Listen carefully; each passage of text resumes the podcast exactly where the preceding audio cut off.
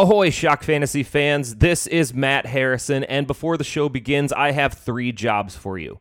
First, please take a look at your phone and hit the subscribe button on the Shock Fantasy podcast on your favorite podcast platform. Second, wherever you're listening, give me a rating and a review for the show. If you include your Twitter handle in the review, we might send you something fun in the mail. We do that periodically. And third, if you haven't yet subscribed to the season pass of Shock Fantasy, you should. You get 365 days of the Shock Fantasy Super Dash, which gives you stats and info to set all of your weekly lineups, including DFS lineups. The redraft and dynasty trade value charts, so you never get taken to the cleaners in a trade. Our waiver wire content each week.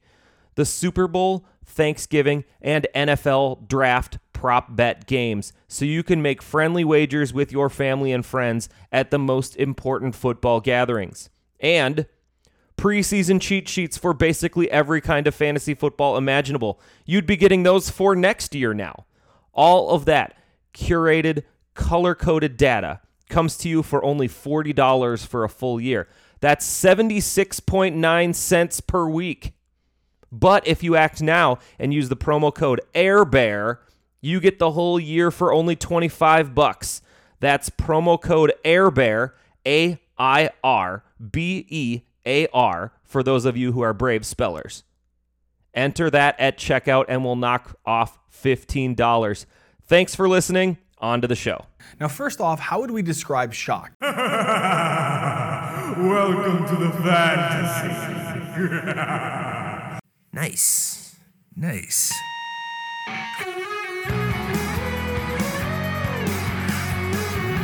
Man, you are one pathetic loser. Ridiculous. Completely ridiculous. Greetings, everybody. It's the Shock Fantasy Podcast. My name is Matt Harrison at Explosive Output on Twitter and at Shock Fantasy on Twitter. A gentle reminder, as always, rate, review. Hey, share the show with some friends. I appreciate it. Uh, we're going to dive heavily into the Green Bay at Arizona game on Thursday night football. It's a very interesting game. Um, and and we're going to look at it a lot from the DraftKings side, and I think it's going to be kind of an interesting, fun, fun ride on the showdown slate. So yeah, this game quickly turning as weird as the Denver Cleveland game last was last week from a players being forced to sit out standpoint. Let's start with the Packers side since that's where most of the stuff is going down. We know for sure that Allen Lazard is out due to COVID. He's not vaccinated, and his status for next week against Kansas City may be in doubt as well. Not that you're really, you know, clamoring to start Allen Lazard, but we're fairly certain Davante Adams is out too. He needs to produce two negative tests in a 24-hour period in order to play. And as of Wednesday evening, when I'm recording this, he did not travel with the team to Arizona and it's looking doubtful. It doesn't mean he's totally out, but as they said in The Princess Bride, he's mostly dead. Also, Packers defensive coordinator Joe Barry is out due to COVID. Now, the NFL usually doesn't have a lot of COVID cases drop uh, the day before or hours before a game, so I'm guessing the remaining Packers are probably safe to play in this game. So let's go over them now. Aaron Jones, I'm going to give him an A minus grade in this one. Uh, his touches probably ramp up a little bit, especially in the passing game with all of the absences, and it's not a terrible matchup for pass catching backs. Jones averages four catches and about 27 yards through the air. The Cards are allowing about six catches and 41 yards through the air to opposing backs. Both marks are 11th most in the league uh, for the defense there. So middle of the pack, but uh, trending in the good way. Plus, the opportunity just has to be there in this game. Uh, I I like Aaron Jones with an A minus grade. In fact, AJ Dillon. He's not quite startable in normal games, but he's a very intriguing player on the DK Showdown slates at only 1,400. He had only four touches last week, but in the three weeks prior to that, he tallied 11, 12, and 16 touches. And you just can't get that normally out of a guy who's 1,400 on the DK Showdown slate. None of those games, by the way, where D- Dillon got all those touches were really blowout garbage time games either. So Uh, I probably wouldn't start him in a traditional league, but he might find his way to uh, several of my DK lineups at that price tag. I wouldn't be surprised if AJ Dillon and Aaron Jones are both on the field quite a bit in this game. JJ Watt, by the way, he will miss the game for the Cardinals with a shoulder injury. Uh, that's good news for Aaron Rodgers, and that's about all the good news he heard this week. Rodgers still gets an A grade in this one, while the Cards have been an above average team against the pass this year. Those numbers are bolstered by facing three rookies so far this year in Trevor Lawrence, Trey Lance, and Davis Mills.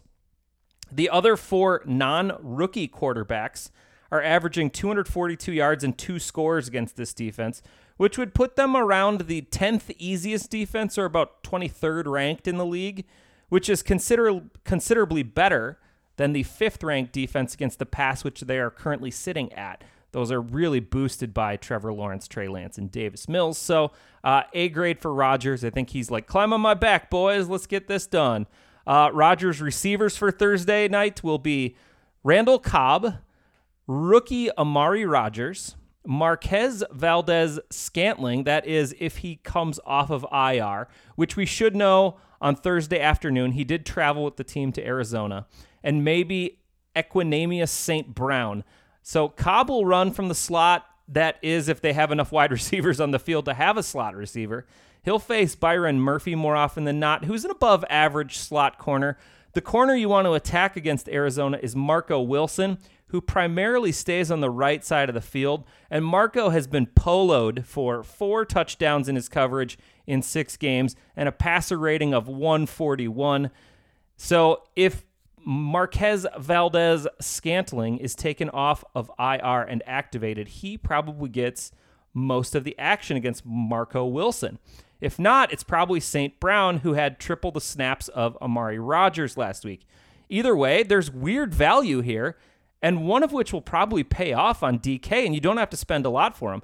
Equanimeous St. Brown only 600, Amari Rogers only 400. You'll get you'll have to pay up for MVS at 3800. Actually, the best scenario would be that Valdes-Scantling is ruled out before this game starts, and then you can just kind of play with either St. Brown or Rogers in your lineup as like the cheap sixth guy, but none of these guys are startable in a regular league. Now, the conundrum is Robert Tonyan, and I mentioned Tonyan yesterday on the uh, uh, Waiver Wire podcast on Shock Fantasies podcast feed. He's 4600 on DK, which is a nice price. Anything below 6000, that's usually pretty good. His matchup is brutal on paper, though, as the Cardinals are allowing the fewest yards per game to the tight end position and have surrendered only one tight end touchdown in the last 19 games.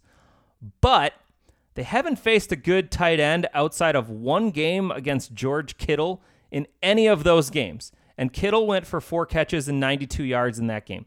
But Tyler Higbee, yeah, he's he's great, sure, yeah. Uh, he's actually the tight end that scored against them, and Higbee really, I don't think Higbee's that good of a tight end. He's not above average. I think Tonyan's above average. In Tonyan's two and a half games without Davante Adams last season, he recorded five touchdowns in those two and a half games. Now Adams is the red zone guy until he's not there. Then it's all Tonyan. So I'm predicting that Tonyan will score in this game. So I'm giving him a B grade. Actually, you know, it's it's it's a tough matchup. I'm going to give him a B minus grade. And I'll but I'll still fire him up as a contrarian tight end play in the captain spot at 6900. Nice. Nice. 4800 normally, you know. You know how that is. Uh Kyler Murray on the other side, Cardinal side, uh, he's an A grade. There was some concern about the shoulder last week, but he looked fine. Also, the Packers are allowing the second most rushing yards to opposing quarterbacks. DeAndre, DeAndre Hopkins is setting up as a game time decision. I put that in air quotes with a hamstring injury. He hasn't practiced at all this week, but they're expecting him to be available. I'm presuming he plays, and I'll also give Hopkins an A grade here. Similar number one wide receivers, teams that have a clear cut number one wide receiver. They've had great days against the Packers this year. Diontae Johnson, Ja'Marr Chase, and Terry McLaurin have all cleared 20 PPR fantasy points. Each of them scored. Even Darnell Mooney had five catches, 45 yards, and a score against this Packer defense, and he's probably the number one receiver for the Bears right now. Hopkins will mostly match up with Eric Stokes, who's been below average, but slightly better than Kevin King, I guess. Uh, let's talk about the other wide receivers. AJ Green will draw Rasul Douglas for most of his snaps as Green tends to stay to the right hand side of the field on 87% of his snaps. Douglas shades to that side more often than not. At least he has in the two games that he's played. And there is no Dana, it's only Rasul. He's been Green Bay's best cover corner over the last two weeks, allowing only a 62.5 passer rating in his coverage. Still, Green gets a B minus in this one for me, as does Christian Kirk, who will face Chandon Sullivan, who could not be any more average as a slot corner. Kirk is 7,200 on DK. Green is 6,800. I'm guessing I will trend a little bit more towards Green in this one. You can't start Rondale Moore, but you could dart throw him at 4,800 on DK. He's way too dependent on long touchdowns in this one. Uh, last Cardinal receiver is Zach Ertz, who scored in his Zona debut last week. Five targets, three receptions, 66 yards, and a score. Not bad for a first impression. Packers are a middle of the pack tight end defense, allowing five catches and 50 yards per game to the position. That sounds about right here. So Ertz will get a C plus from me in this one. Eat it, Charch. That was a C plus. It's a high C, an ecto cooler right there. Finally, the runners, James Conner and Chase Edmonds. The Cardinals are 7 0. Really haven't had too many close games, but they've had a few where they've tried to grind it out a little bit more against good teams. Those games were Cleveland, San Francisco, the Rams, and Tennessee. In every one of those games, Conner led the carry total, in some cases by a substantial amount, like 18 to 12 against the Rams, 16 to 4 against the Browns. So it all comes down to how you view this game. If it's a slow it down, grind it out, get the yards, get the points game, it's probably going to be Conner leading the way. If it's an air it out attack, it's probably Chase Edmonds getting more touches. He's blowing Conner away in the receiving department, but I'm still going to give Conner the B in this one since he has all six of the running back touchdowns for the Cardinals this year. And I'll give Chase a C plus since I think there's still a decent shot that this could be a shootout. And if it's a shootout, Chase will be involved in the passing game. It, I think it's still a shootout, even with Davante Adams out on the other side. And I think the Packers the Packers are going to give it to him. I, I, I think the Cardinals have uh, been a little bit of smoke and mirrors defensively this year. We'll see how this goes. Remember, the Vikings were a field goal miss away from beating these Cardinals back in week two. Hey, it could happen. I th- I think I think the Packers are going to make it a good game. It, I bet the over the the over unders going down. I believe it's down to fifty point five. Go get it. Go get it right now. Ridiculous. Completely ridiculous. All right, it's time. That's it for the day. No secret word for today. Um, but if you want to shoot any fantasy questions at Shock Fantasy, I would be happy to answer them over the course of the weekend. Love trade questions, start sits. I'll do my best to try to answer those uh, for any of your matchup conundrums. All right. Thank you guys. I will talk at you on the next Shock Fantasy podcast, which will be next week when we preview the next waiver wire. Gracias.